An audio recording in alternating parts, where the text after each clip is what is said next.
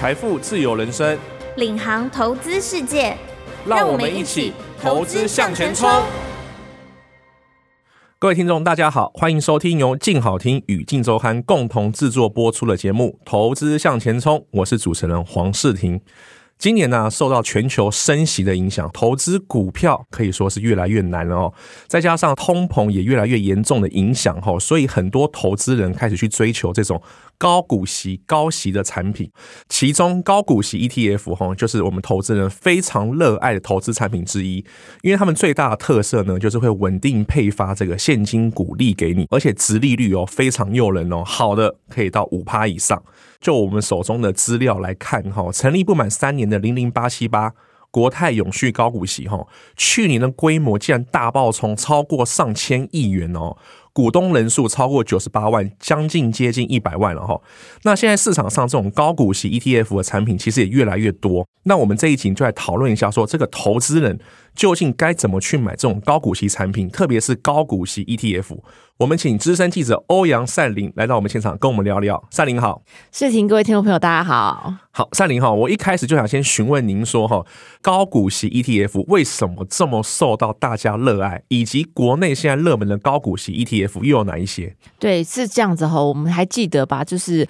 二零二二年的时候，全球股债是双跌，没错哈、哦。那这个台股、哦、跌了多少？大概最多跌了到三成呢，六千点哦，六千点哈，跌幅将近两成，从高档修正。对，好，那你想想看啊、哦，我们这个时候其实等于是说，你在股市上面你要赚钱非常的难，全球这样子。跌下来，但是为什么高息的 ETF 它可以在去年它反而逆势增长？我们刚刚讲到那个零零八七八哦，零零八七八它其实成立时间还不满三年哦，哦，它这三年呢，它的规模，你刚刚讲到它的股东人数现在的确已经快要破百万了，这相当什么样的概念？它成立还不到三年，但是它是在整个台股的这个市场哦，它的股东人数仅次于台积电。仅次于台积电，可能跟中钢差不多，好，可能跟这种老字号的这种中钢都差不多。那为什么大家可以在去年一年哦大爆冲哦，它的规模增加逆势成长哦，超过一千亿以上哦？最主要原因是因为有吸收可以拿，吸收。我今天的股息，对我股息 掉了，但是呢，投资人，你想想看，台股这样子六千点杀下来，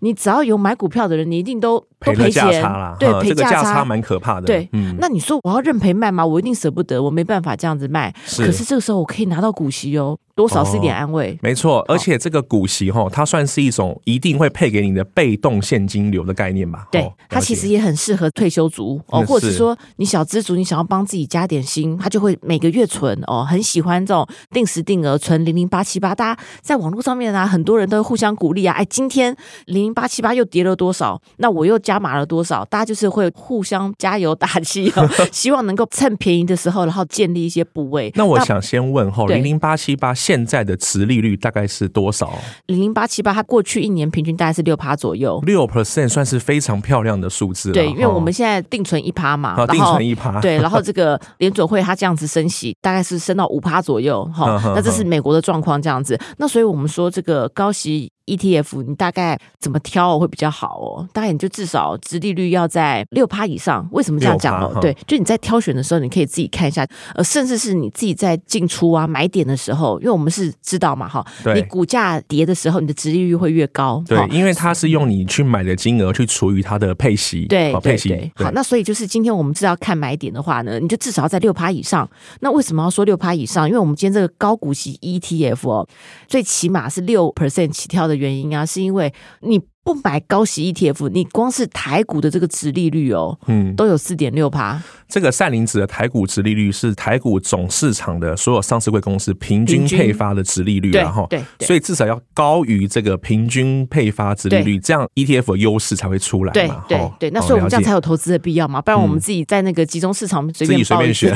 对对 对，好，那所以我们大家可以知道哈，平均台股是四点六，所以我们大概至少要六 percent 以上，你比较符合这个高息 ETF 的期待。好。对。那高息 ETF 哈，现在有哪几档比较热门哈？如果这些高息 ETF 都有六 percent 以上，我又该如何去打造一个哎属于自己的投资组合呢？好了，我来教大家哈。既然是这样子，我把那个表格跑出来，我大概抓了一下哦，就是其实过去半年哦，这种高息 ETF 哦，市场上面真的是如雨后春笋般的哦，开始这个冒出来这样子，所以大家会看上说，哎，奇怪，八七八哦，那这个零零五六，零零五六就是元大高股息，哎，对，这是老字号，大家比较熟悉嘛。那他们到底中间有什么区别？那很多看起来好像都配发的还不错这样子哦。那所以我就做一个 PK 啦，做一个比较哦。好，我的条件是第一个哦，你至少要有上市满一年。因为我比较能够看得出，说你这一整年的绩效、呃，对，不管是报酬率啦，或者是说你这个配息的状况哦，你至少成立满一年。那规模呢，也不要太小，你太小的话呢，你可能会有这个流动性的问题、嗯、哦。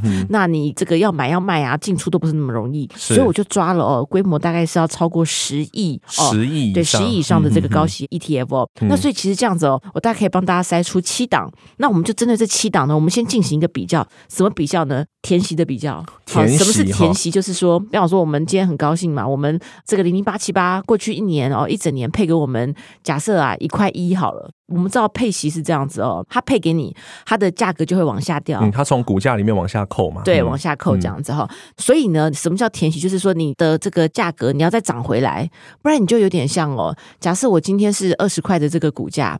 我配了两块给你，我股价变成十八块。嗯哼哼。那十八块要是都没有再涨回到二十块的话，那其实就有点像是自己左手的钱啊，放到右手，然后放到右手，就其实把自己的钱再拿回来而已。所以我们要看的是哦，填息力的表现。因为就是说，填息才是真正的领到这个利息的概念嘛，对不对？对对对，就是把你的本金你不要掉，然后我们的那个息拿到手之后呢，所以我们的这个价格要回来。哎，赛琳，不好意思，刚刚您说你跑这个表格哈，大概有七档。成立满一年，对，然后超过十亿的高股息 ETF，能不能跟我们分享一下是哪七档？哪七档？哈，好，第一个就是这是老字号的哦，元大高股息，它代号是零零五六。好，那第二个是。很夯的嘛，我们一开始就讲到了零零八七八，它是国泰永续高股息基金。那第三个呢，也是百亿规模的，是零零九零零，它这个是富邦的特选高股息三十。好，这档去年非常的夯，因为他说他自称是最强配息的。那等一下我们也可以来讨论一下。那还有一个是零零七一三哦，这个是元大的台湾高息低坡哦，它不但是诉求高息，还有一个这个低波动哦的一个特色，这样子就价。格波动比较低了，对对对，好，那还有一个零零七零一，它是国泰的股利精选三十，是，那第六档是零零七三零，它是。富邦的台湾优质高息，那这档呢，等一下可以特别讲，因为它是这两年的黑马哦。哦那还有一个零零七三一，它是富华的富时高息低坡，它这个就跟刚刚我们讲的那个七一三有点像哦，它都是诉求不但我息要高，而且呢我的价格波动还要稳，所以大概主要是这七档。了解，就等于说一般的小资族啊，或纯股族哈，如果要挑选这个高息产品的话，可以从这七档去做筛选了哈。对，对那如果说要进一步去做组合。那刚刚赛琳有提到，第一个我们要先看这个填席的条件。对，好，那赛琳，我们哪几档是填席最完整的？对，我刚好就是说，在这个表格跑出来之前呢，嗯、我就大概去翻了一下这七档过去的填席的表现，就发现，当然啊，零零五六哦，因为它是二零零七年成立，那到现在呢，资历最久，是，所以它填席的经验也最多最丰富。那我过去看了一下哦，因为零零五六它不是季配席哦，它是年配。哦，年配息，那他每一年哦，到目前为止哦，到我们现在这个四月中旬，他每一次的这个填息啊，他都有完成。好，那时间当然有长有短，他最长的可能有到一百多天，好，一百多天，但它也完成填息了。换句话说，你过去买零零五六的人哦，你其实都有赚到息。它的平均值利率大概在多少？它平均值利率大概有去年比较好，去年有到八趴，好，八 percent 是非常可怕的值利率了。对对，还还不错这样子哈，还不错。那它又有填息，那这档就是当然，因为是它真的是时间久。那我们再看一下这个八七八哦，八七八其实它也是这七档里面表现相对不错的，在填息表现，在填息不错。对，注意哦，它是季配息，我每季哦，我就是配息给你。那他有两三次，他是一天就填息。哦，我就是配完之后呢，我的价格马上涨回来这样子。嗯、哼哼不过呃，比较可惜的是，因为他的填息的这个记录里面，他有一次还没有填息完，就是说他在十九块的时候，他那次的除息，因为他现在股价还没有涨回到十九块，是最后一次的配息还没填回来，呃、是，是，中间哦，是中间，因为他后面股价有往下滑，但是他的配息配出去，他都有再回到除息前的那个价格，嗯、只有一次未填息完成这样子。那那其他哦，像九零零啊、七一三啊，还有后面这几档，就是刚刚我们有提到的哦，剩下的这五档哦，它填息表现也都是大概有一到两次。还没有完成，那填息的时间呢、啊？平均起来也都比八七八还要再稍微长一点。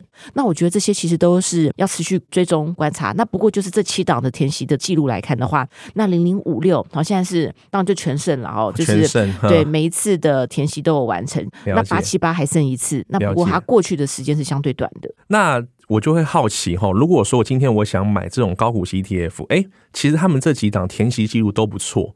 那我可以聚焦在零零五六就好了，还是说我可以分散我的风险资金，把这七档各买一张？如果说你要做一个这个组合的话啦，哦，那我可以分享一下，因为我觉得每个人的喜好不同哦，比方说。像刚刚讲到说，就是有一些观察的指标，那填息很重要。对，那可能波动度也会有一些是很多人 care 的，因为我不想要我拿了息之后，但是我这样上冲下洗，就是价格一直变来变去了。对对对，好，那这个部分呢，也是每个人在意的点不同，这样子。不过刚刚世婷有直接问到说，那这样子组合起来的话，应该要怎么样才会是比较梦幻的组合？对，我可以分享一下，就是我们有一个投资达人，他的做法哦。就是零零五六再加上零零八七八，可是我觉得这个要讲到后面哦，他为什么会这样子？因为其实我们有个重点，就是你要回归到选股逻辑。是这个达人是这个达人是小车，小车哈、哦，小车对、嗯、他是一个老师哦，呵呵呵那他有写过存股的书，是、哦，所以他也有在存零零五六跟零零八七八，他都有。那就其实我们刚刚讲到，就是我们要看哪一些指标，除了填息之外，波动度也很重要。是，那还有一个就是哦。选股的逻辑，选股逻辑，每一档 ETF 的选股逻辑其实都不太一样了。对对，就像我知道零零五六跟零零八七八其实差很多，像是零零八七八似乎比较注重在金融股嘛，还是？对，那像这个零零五六的部分呢、啊，它其实我们讲一个哈，现在、过去、未来这七档里面呢、啊，他们每个人的选股逻辑不一样，可是不脱这三个范围。什么叫过去哦？如果说我今天是看。过去成分股它的股息配发的表现，然后来决定它能不能够变成高息 ETF 的成分股的话，那它其实它就是一个比较看证据说话。了解，好，这个就是零零八七八它的。白纸黑字，一四一二十二了，对，已经表现过了。因为我过去三年我就是配这么多，那我可能再有一些其他的，比方说它还有一些永续的因素考量，它可能有一些获利的因素考量，好，再把它放进去。不过它其实它的逻辑啊都不脱，它是看过去的这个。配息的过去就是看殖利率高低嘛，讲白话一点就是这样，就是看他配息哦，配息的记录，对，看他配息的记录。比方说，他可能连续哦都配的不错，然后又可能是在这个前几名的，还把它拉进来当做成分股，这是八七八的选股逻辑。那零零五六跟他完全相反，嗯，零零五六是看未来。它是预测哦，它它不看你过去，它是预测你未来一年能够发到最多的。它是从大家知道零零五零是台股的市值前五十大，对，那再加上前一百大的这个，比方说中型哦企业一百哈，对，加台湾五十哈，对，所以我们是不是一共有一百五十家企业？那零零五六它就是从这一百五十档个股里面做母体嘛，哈，去筛选，它就想象成是一个股票池，好，那在一百五十档的。个股里面呢、啊，他就在这个股票池里面，还要挑选，他怎么挑呢？他要预测未来一年，你是这一百五十档里面呢、啊，配息呢配的最好的前三十档，他把它拉进五六里面。好，这是五六选股逻辑。你看我们这样一听，是不是就知道说，这个比八七八看证据说话大胆很多？大胆很多，因为可能会大坏了哈，也有可能会大好，有可能对。所以这个其实就是考验着说，你买不买单这个经理人的选股逻辑。你要买单，你相信他的预测的话。那你就选零零五六。那过去确实嘛，哦，就事情也知道，我们零零五六之前会被大家拿来热烈讨论，就是因为他买了不少航海王。好，航海王真的是一个大起大落。我们说景气循环股，没错。那当然依照他们的逻辑来选股的话，那航海王是一定会被选进去的。而且他们也押对了，在去年哦。对，嗯、但是现在就是说，因为它其实很单纯的，我就是要殖利率最高，你其他什么我都不要管。嗯、哼哼那它殖利率为什么能够最高？因为它获利最好嘛。对，它配的一定就是说口袋，对，它口袋很深，它一定可以配最多。所以零零五六的逻辑底下哈，它一定会选到这种景气循环股。是，好，好，那问题就来了，那就看你要不要买单，因为景气循环股它就是一个大起大落，所以刚刚我们讲到的波动度你必须考量。那零零五六在这个部分呢，它的波动度，它就确实是比其他的这个高息 ETF 还要再高一点。好、嗯，那就是看你的个人的选择。像你一直提到这个波动度，就是价格的波动度，然后假设投资人我不能承受我账面的亏损，对，好有巨大的落差，那零零五六可能就没这么适合吧，应该是这意思吧？哈，那如果相对于零零八七八哈，它是以过去的殖利率作为依归嘛，哈，那零零八七八的价格波动度就会相对比较稳健嘛，对，应该是这样说哈，对，所以呢，如果可以承受比较多风险的人，零零五六相对比较适合，但。高风险高报酬嘛，零零五六的配息率，如果它配起来的话，是很恐怖的哦。对，也配它配的不错，这样子，它是可以配的不错。嗯、那所以像我就是仿到达人的做法哦，他是零零五六也买，八七八也买，哦，他这种就叫做分散。他就说，嗯，经理人呢，如果他要是选股逻辑哦正确的话哦，就是看对的话哦，那他也可以参与到。哦、那这个八七八嘛，它是比较稳健哦，比较守成的，那他也觉得这样子有一个保底的感觉，他也觉得不错哈。哎。我最后想请问哈，零零五六的殖利率历年平均大概在八 percent 左右嘛，对不对？六到八，六到八。那八七八就是五到六喽。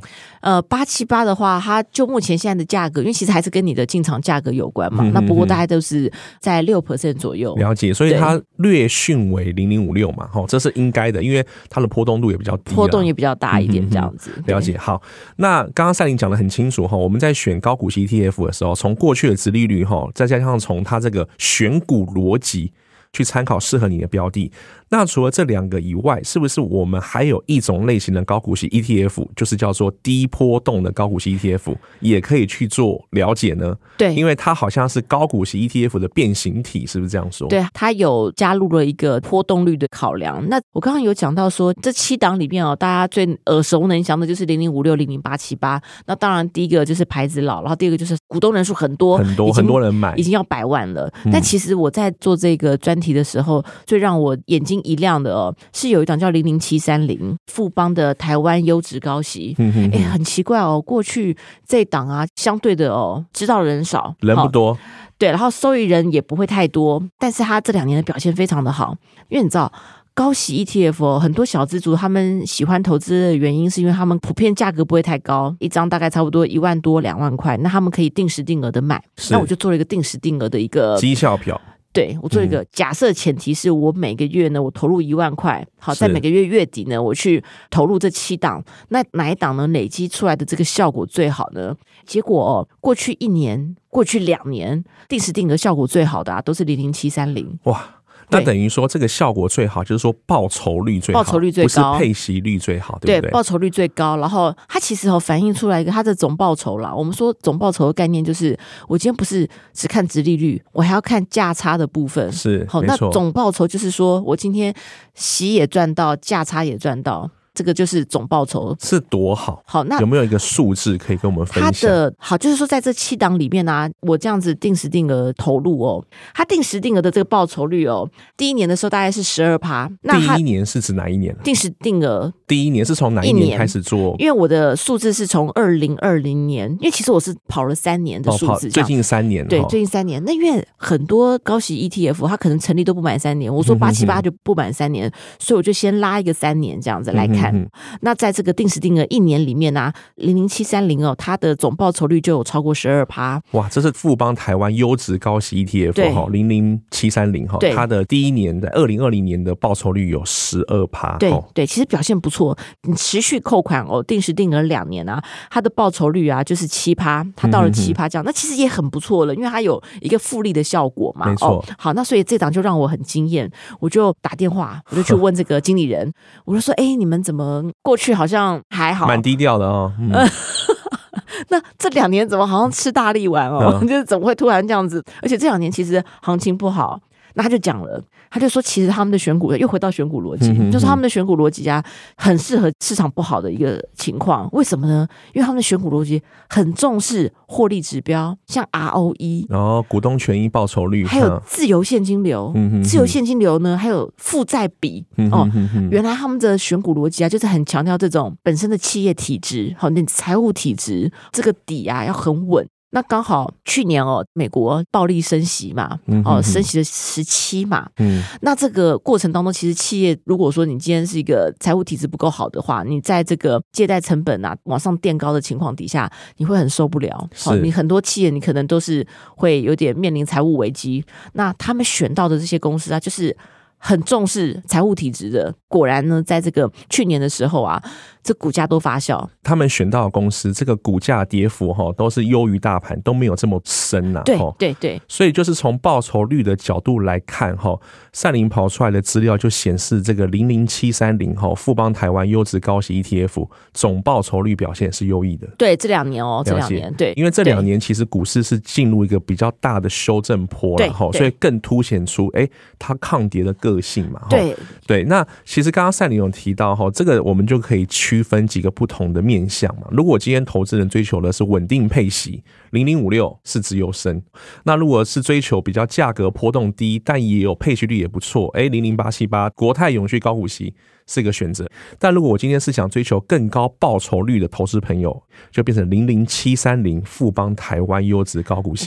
这档哦，它的特色是在于，就是像我们现在在讲经济会衰退，特别是像美国之前欧洲他们这个银行股啊出事啊，然后连环爆，那再加上现在它央行的这个基准利率已经到到五趴了，哇，这个对企业的借贷成本啊，后续的这个效应是怎么样，嗯、都还没有显现出来。那大家之前在那边讲说经济会衰退。那经济衰退的话，你其实就很考验你这个公司哦，你这个企业体质到底怎么样？那零零七三零哦，我在跟这个经理人聊完之后，发现，哎，他们这个持股啊，这个成分股里面啊，中小型的电子股居多。而且是优质，是中小型哦，比较中小型。那因为一般我们认知中小型抗震的能力比较不会这么强，对，但是他偏偏要选进来这些啊，就是非常优质的这个中小型股这样子，所以让我印象蛮深刻的。它倒不是那种大型的全职股哦，不是那种什么光宝啊，不是那种什么台积电，对，不是不是都台积电，没有没有，其实反而高息股没有台积电，不会台积电，因为台积电它的殖利率不够嘛，哦，不够高这样子，对，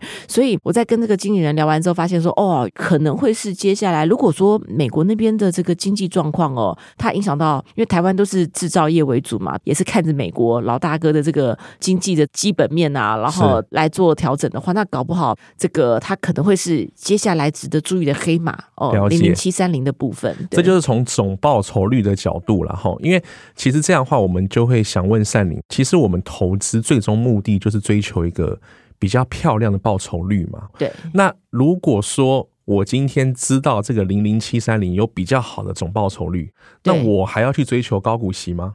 因为其实它本来就是高息的 ETF，它也是有高息，对对。好，那我觉得就是你说再回到你可能一开始的问题，就是说我到底应该怎么样组合，对不对？我应该怎么选才对，对不对？那就是我觉得可以几个方向了。那像我刚刚举的这个小车，这个达人他就是觉得零零八七八跟零零五六这个有规模、有品牌，那他买起来放心。嗯，那不管是过去的选股逻辑，或者是未来的选股逻辑，他都可以参与到一半。那我觉得他这个方法也不错。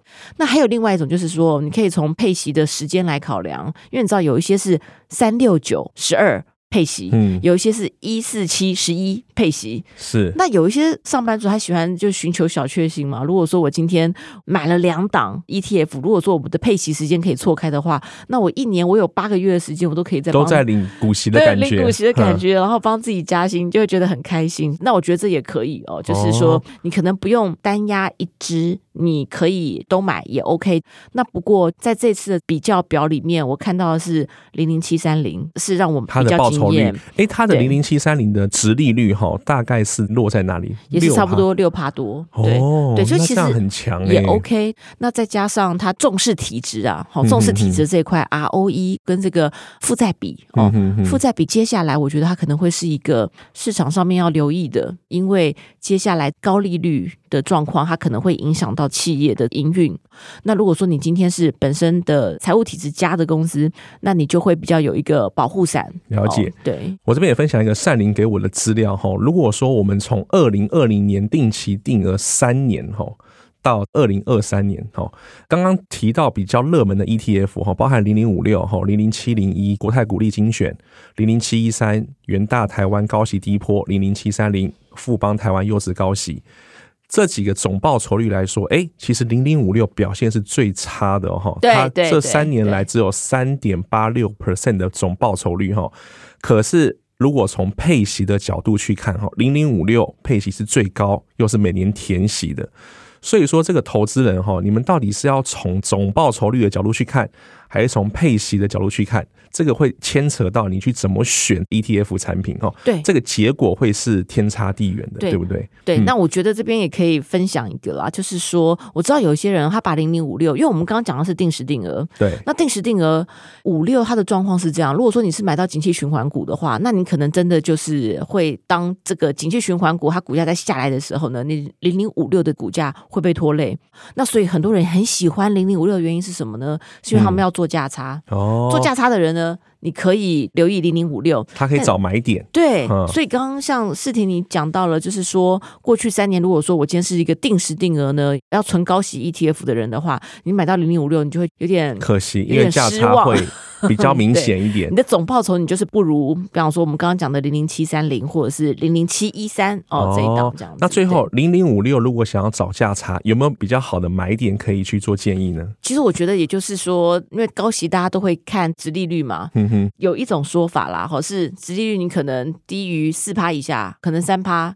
哦，就卖这个殖利率会低，就是因为它价格走高了嘛，对，已经涨了。那就相反的，就是说，如果它今天已经殖利率来到六趴了，六趴以上你就买进，对，这是比较简单的。殖利率会到六趴以上，表示股价价格是下来了。对对，就是从这个角度去找高低的买点呐，吼。对，那我们小资主或一般投资人想要买 ETF，其实很简单嘛，吼，这个买卖的方式就跟买卖股票是一模模一样样的嘛，对不对？对对，所以说，如果想要入门这个高股息 ETF，门槛是相当低，而且如果从价格上来说，哈，这些高股息 ETF 平均价格有些才二十几块，对不对？对，像是富邦台湾优质高息 ETF，他们现在价格应该都是落在十几二十块上下吧？哈，对，等于说我买一张只要花一万块或两万块就能够享有高股息的优势。对，有一些低波比较贵了，大概要四十多块。嗯，低波动就是指元大台湾高息低波，像这几档，它的股价大概在四十几块。对，等于说我买一张要拿四万块这样子。对对，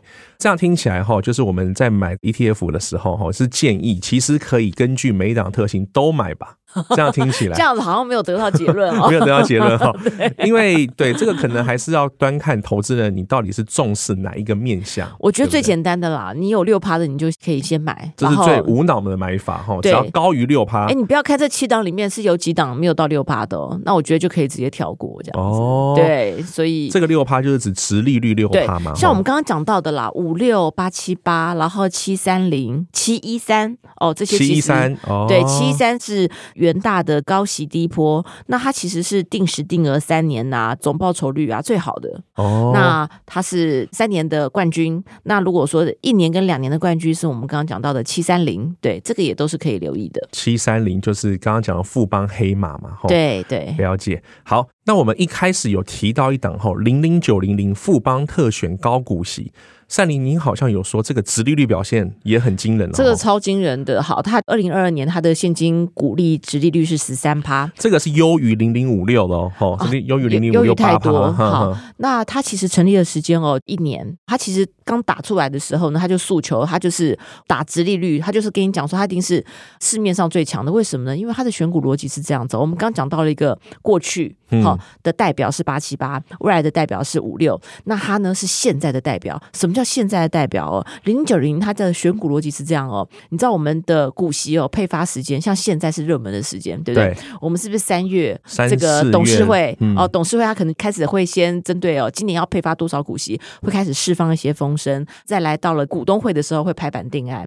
那他这个就是追求当下，比方说我股东会我一公布它是最高的，我马上把它拉进来，把成分股拉进去。对对，他就是追求当下，等到五六月哦，股东会已经 final 了，因为你知道我们董事会哦到股东会，董事会两个月，对，还有两个月，嗯、所以我股息可能会再加加减减嘛。像我们知道有时候红海还会在股东会当天还可以给你再加码哦，发放股息这样子。所以呢，只要你一加，他就是马上替换，哦、所以他就是扎扎实实，他追的就是我现在我可以拿到手的，我当下是多少，他就去追最高的这样子。了解。好，不过像这一档，它的填息就没有记录可循了嘛？哈，因为它只成立一年。呃，它有，所以它还没有填。好，那我讲的一个重点就是哦，因为这一档它的选股逻辑啊，会造成一个问题。虽然我们可以看到它的这个殖利率是十三趴，嗯，但是刚刚我讲到的，因为它是会追嘛，它是掌握当下，所以它的周转率很高。哦，它周转率一高呢，会发生什么问题？它的投资成本就被垫高了。了解，好，了解。那所以我们虽然看到它的殖利率是十三趴，但是呢，它的成本可能就有超过一趴哦。好，那这第一个问题哈。嗯、那在第二个的重点哦，我们要理解的是说，因为它要追的是，好像最近好兆丰哦，它公布这个股利表现很不错这样子，嗯、那是不是会吸引市场上面买盘会去买它？对，好要买，所以一买呢，股价就会往上对，往上垫高。嗯、那九零零呢，它就会有这样的问题。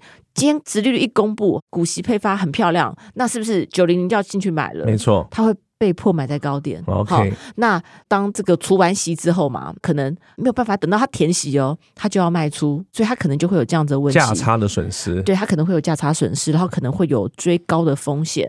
但是它的殖利率去年缴出来十三趴，真的是很漂亮。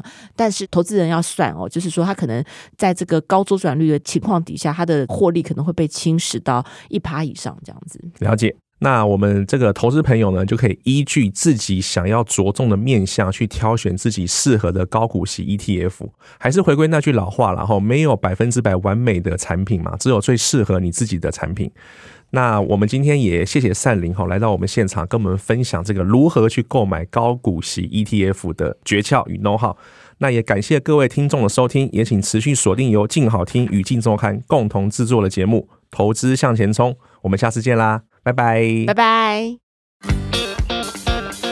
想听爱听，就在静好听。